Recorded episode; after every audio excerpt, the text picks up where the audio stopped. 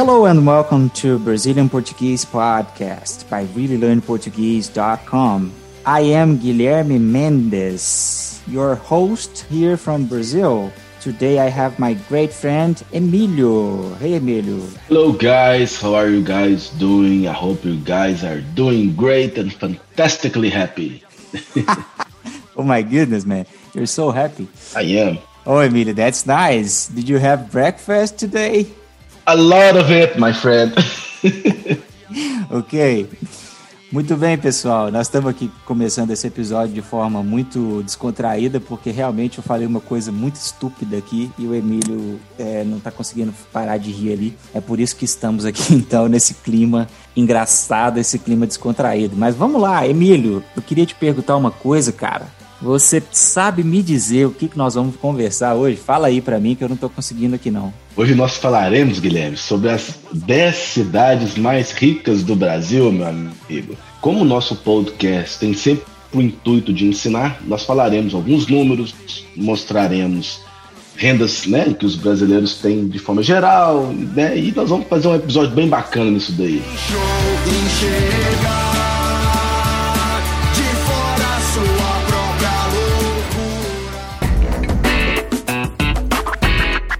Vamos lá, cara. Muito bem. Pessoal, hoje nós vamos falar, como o Emílio disse, as 10 cidades com maior concentração de renda do Brasil. Emílio, antes da gente entrar aqui propriamente na nossa lista, é muito importante que a gente faça uma breve introdução do assunto, né? É uma coisa que a gente sempre faz aqui nos nossos episódios, nas nossas gravações, que é mostrar para o nosso ouvinte, que provavelmente não está aqui no país, ou se estiver, mostrar para ele uma visão diferente, uma visão mais concreta do que é o assunto, né? Como a gente está falando das cidades que têm maior concentração de renda, eu queria que a gente falasse, Emílio, antes, sobre o que é ter um salário digno, né? Digamos assim, no Brasil. O que é um salário que possibilita que tenhamos uma vida minimamente satisfatória aqui no país? Como que funciona essa questão dos salários?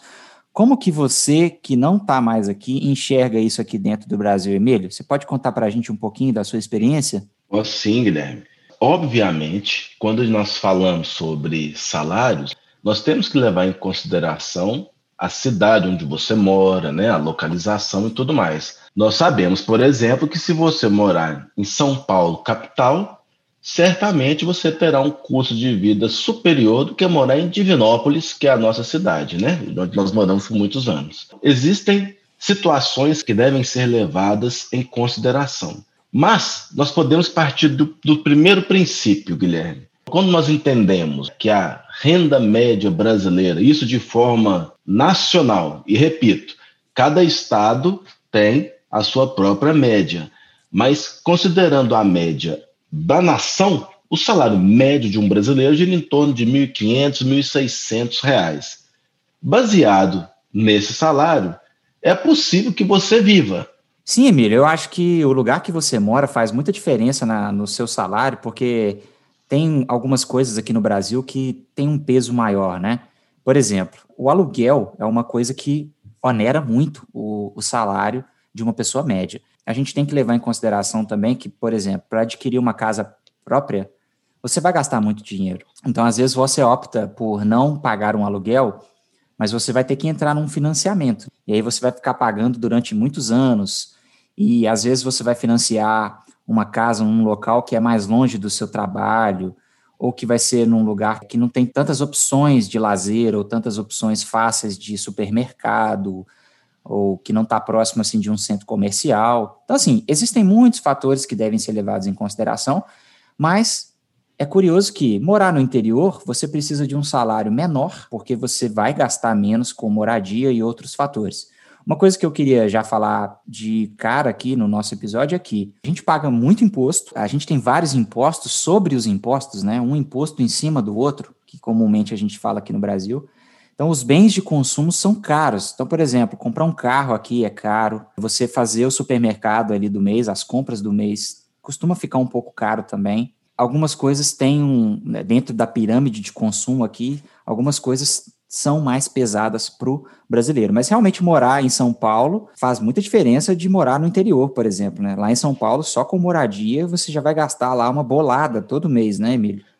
Isso. E se a gente quiser, então, trazer de uma forma mais técnica, de acordo com um site que justamente mede isso, chamado Dizzy, um salário para ser considerado bom no Brasil seria R$ 4.500 mês. Esse salário é um salário médio, considerando de forma nacional. R$ 4.500 é um salário que você teria condição de fazer, no mínimo, o básico. Ok, é isso mesmo. Eu acho que esse salário dá para você ter uma moradia boa, conseguir fazer as compras do mês de forma relativamente tranquila e dá para você fazer outras coisas. Dá para ter um lazer, dá para você guardar um dinheiro, investir e etc., né?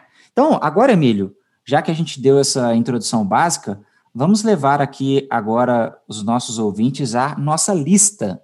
Muito bem. A primeira cidade brasileira com a maior renda média mensal, segundo o estudo, eu posso até colocar depois aqui o link que nós usamos para o estudo. O estudo foi feito pela Fundação Getúlio Vargas, a famosa FGV, é uma instituição muito respeitada aqui no Brasil, instituição de ensino e pesquisa também, né? Uhum. A primeira cidade é aqui do estado que nós moramos, né, Emílio? Isso. Que você morou e eu moro hoje, né? Que é Minas Gerais. E é Nova Lima. Exatamente, Guilherme. Então, considerando o que nós acabamos de dizer, ponto 1, salário médio do brasileiro nacional, em torno de R$ 1.500 a R$ 1.600. Depois, nós comentamos sobre o que seria um salário mínimo ideal no Brasil, que é R$ 4.500. Nova Lima possui um salário médio entre os seus cidadãos de R$ 6.253. Vou repetir o número. R$ 6.253. Então, nós podemos observar que é um salário acima do salário da média nacional e também acima do que se espera de um salário bom. Não é isso, Guilherme? Isso mesmo. Emílio, a gente tem algumas características que fazem com que Nova Lima esteja aí no topo do nosso ranking. Eu gostaria de falar rapidamente algumas e explicar o motivo, porque aí vai fazer mais sentido para os nossos ouvintes. Em primeiro lugar, Emílio, Nova Lima é historicamente reconhecida pela extração mineral, principalmente do minério de ferro e do ouro. Isso puxa, então, Emílio, economicamente a cidade lá para cima no faturamento, né? Então, pessoas com altos salários. Nova Lima também, ela faz divisa com a região centro-sul de Belo Horizonte. Você até se confunde um pouco do que é Nova Lima, o que é Belo Horizonte, porque ela está muito próxima ali dessa área mais rica de BH. Inclusive, tem o bairro Belvedere, que tem bastante condomínios de luxo, né? Tem também um bairro, tem prédios residenciais, que é o Vila da Serra, o Vale do Sereno e o Vale dos Cristais. Isso puxa a cidade lá para cima. O maior shopping de Belo Horizonte, que é o BH Shopping, que é um mall, né? Se a gente for falar em inglês, ele está ali também praticamente dentro da região de Nova Lima. Então, por isso que Nova Lima está aí no topo do nosso ranking. E realmente, Nova Lima, Guilherme, é uma cidade maravilhosa. Tem o BH Shopping, que é do lado, tem dezenas de condomínios fechados lá. Uma cidade bem organizada e bem limpa. Para quem estiver nos ouvindo, né, e tiver interesse em visitar, é uma cidade agradável, tenho certeza que você vai gostar. É isso aí, Emílio. Vamos lá, então, para a segunda cidade do nosso ranking. A segunda cidade é do estado de São Paulo. E é Santana de Parnaíba. O que a gente pode comentar a respeito dos números da cidade de Santana de Parnaíba? Santana de Parnaíba, ela tem esta renda, que nós chamamos de renda per capita, quase R$ 1.000 a menos do que Nova Lima. A renda é de R$ 5.384. Vou repetir a média. R$ 5.384. De fato, também é uma cidade cuja renda per capita de seus moradores são bem satisfatórios para os padrões brasileiros. Isso mesmo, Emílio. Ela está do outro lado de Minas Gerais, ela está bem ali próximo da cidade, da capital mesmo, de São Paulo, que é também chamada de São Paulo, e tem algumas características que fazem com que Santana de Parnaíba esteja na nossa lista. A primeira que eu gostaria de falar, Emílio, é que ela é ligada, um pouco diferente de Nova Lima, ela está mais ligada ao setor de serviços e ao comércio. Na sua geografia, ela está próximo da região de Alphaville. E aí, Emílio, se a gente fala de Alphaville aqui para o brasileiro, automaticamente ele já reconhece que tem muito a ver com bairros nobres, condomínios de luxo, como muitas pessoas que talvez até trabalhem em São Paulo, ali na região de Barueri, e a própria Santana de Parnaíba, como os ricos estão concentrados ali com moradia e etc., automaticamente isso já traz um desenvolvimento econômico para a região também, fazendo com que a renda suba lá para o topo do ranking, que é aqui o nosso ranking, o segundo lugar. Com certeza, e vale até ressaltar, Guilherme, que tem alguns apresentadores de televisão que moram lá, por exemplo. Não só apresentadores de televisão, cantores, etc. Dois famosos seriam Rodrigo Faro, que é o apresentador, e Luan Santana, que é um cantor. Ambos vivem nessa cidade. Exatamente, isso puxa o ranking lá para cima. Eu gostaria de citar também que a gente tem uma personalidade aqui do YouTube do Brasil, muito famosa, que é o Thiago Nigro, né? Thiago Nigro é o idealizador do canal Primo Rico, tem tudo a ver com o que a gente está falando aqui no Brasil, e é um dos maiores canais do YouTube. Então tem uma das maiores quantidades de visualização, de views aqui do Brasil. Emílio, aqui então partindo para o terceiro lugar do nosso ranking, nós temos uma cidade do interior de Goiás, que é chamada de Aporé. Por aqui você já deve ter percebido que na nossa lista, por enquanto, não há nenhuma cidade capital, Emílio. Você já percebeu aqui que as cidades com maiores concentrações estão no interior, né? Exatamente. É porque, às vezes, nós pensamos que por ser capital, de fato, é onde estão os mais ricos, mas há de se levar em consideração outros fatores também. Porque em cidades de interior, geralmente, principalmente para as empresas, né, elas possuem custo mais reduzido em termos de operação. Então, muitas empresas optam em ir para o interior por conta disso.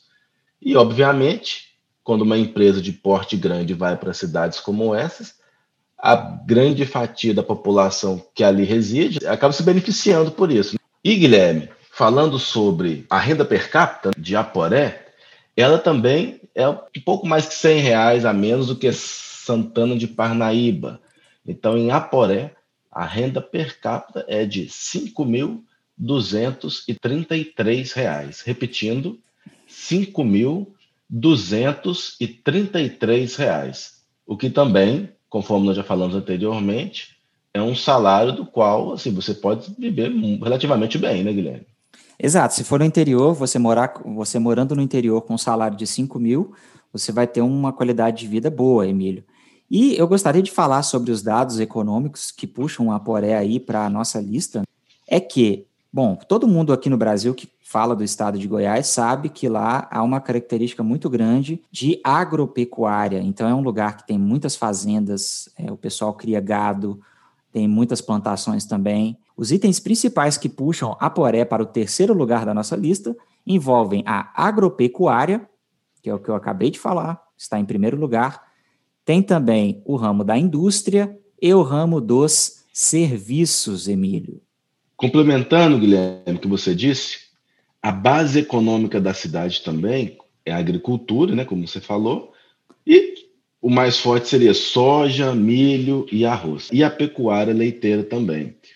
O município ele também possui a indústria frigorífica e cerâmica, o que complementa aí essa riqueza da cidade. Muito bem, Emílio, vale salientar que o Brasil é um dos maiores exportadores de carne do mundo. A pecuária leiteira envolve a venda do leite, né? Então, a criação de vacas para extrair delas o leite, e o leite aqui no Brasil, ele produz uma das coisas, principalmente em Minas Gerais e outros estados também, talvez até próprio Goiás, né? É a produção de queijos, doces e outros derivados do leite também. Então, por isso que Aporé está aí no terceiro lugar do nosso ranking. Guilherme, então, em nossa quarta posição agora, tem uma cidade que se chama São Caetano do Sul, localizada em São Paulo.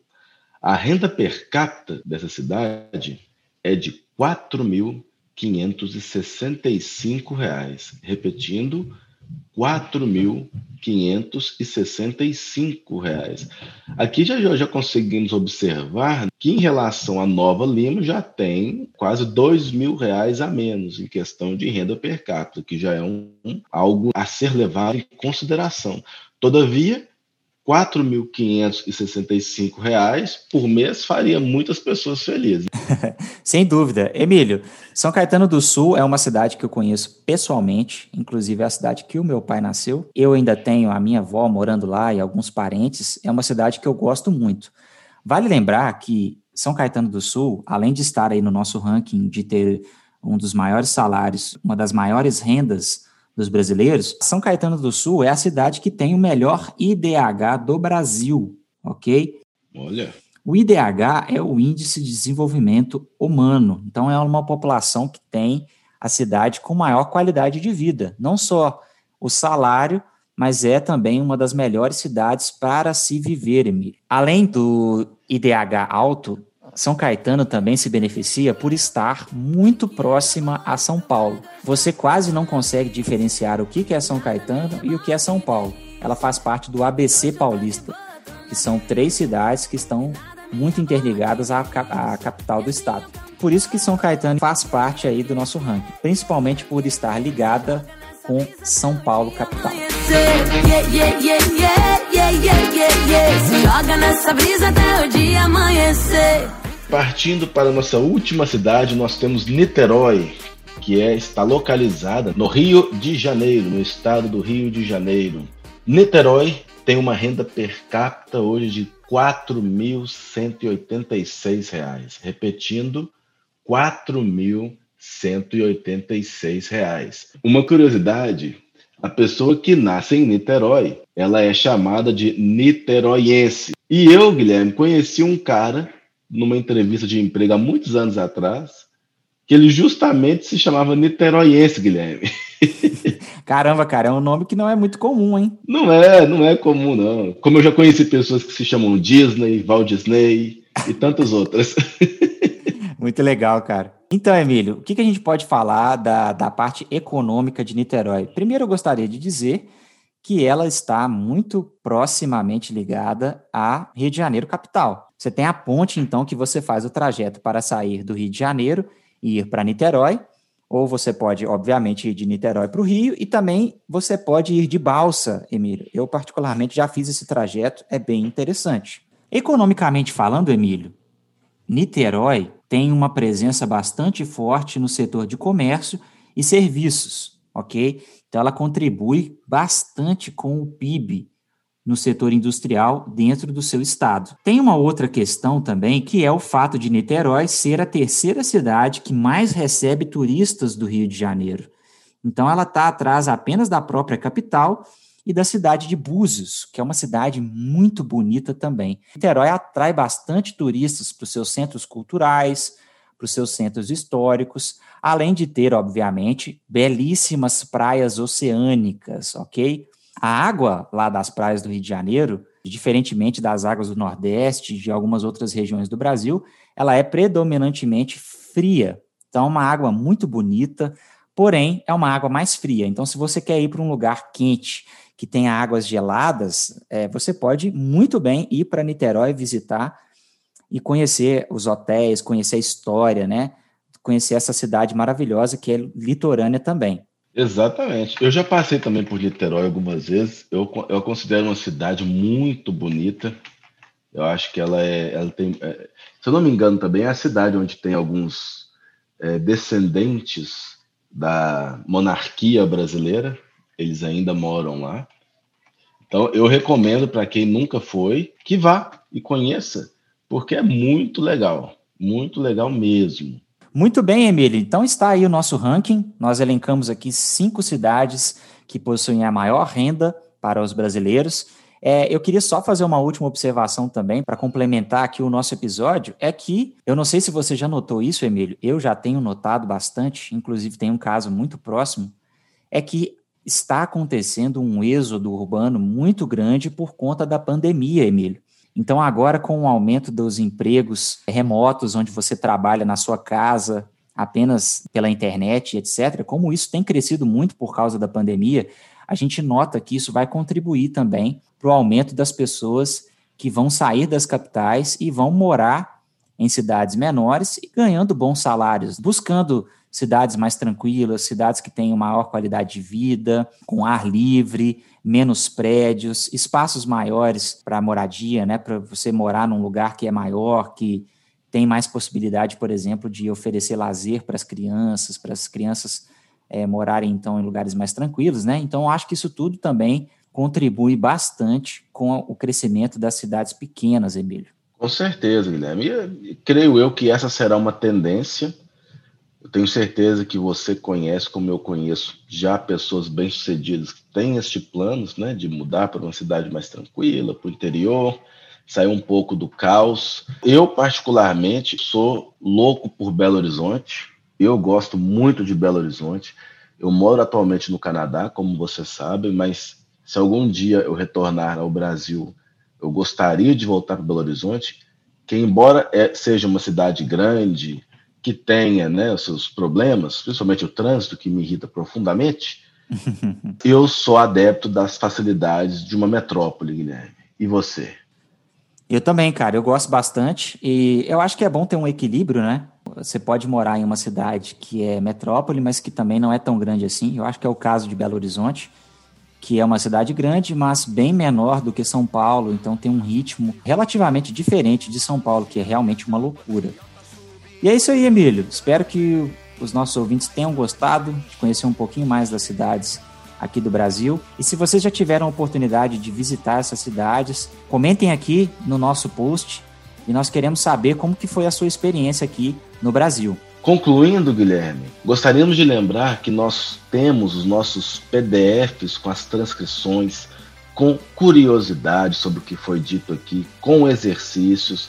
Nós lançamos esse podcast semanalmente e junto com ele vem as transcrições para os nossos membros. Então você que ainda não é membro e gostaria de conhecer, dê essa força para a gente, conheça o nosso trabalho. Eu tenho certeza que esse material ele será de grande valia para você. Eu particularmente sou um adepto das curiosidades, né, do que eu gosto de aprender. Nos PDFs você vai encontrar tudo isso que foi dito aqui agora e muito mais. Nós temos dezenas de novidades que serão lançadas aí e aguarde. Tenho certeza que vocês irão gostar. Não é isso, Guilherme? Isso aí, Emílio. O último lembrete é que o RLP agora possui um Instagram ativo, pessoal. Se vocês puderem acessar, nos sigam no Instagram. O nosso endereço é rl.portuguese. Eu vou colocar aqui também, obviamente, na descrição do nosso post para que você possa nos acompanhar. Todas as novidades do RLP e tudo aquilo que a gente for lançar vai ser colocado no nosso Instagram, pessoal. E nós queremos também interagir com vocês. Podem nos mandar um direct, podem nos mandar mensagem que nós teremos prazer em responder. Emílio, fica assim, meu chapa, e até a próxima. Até a próxima.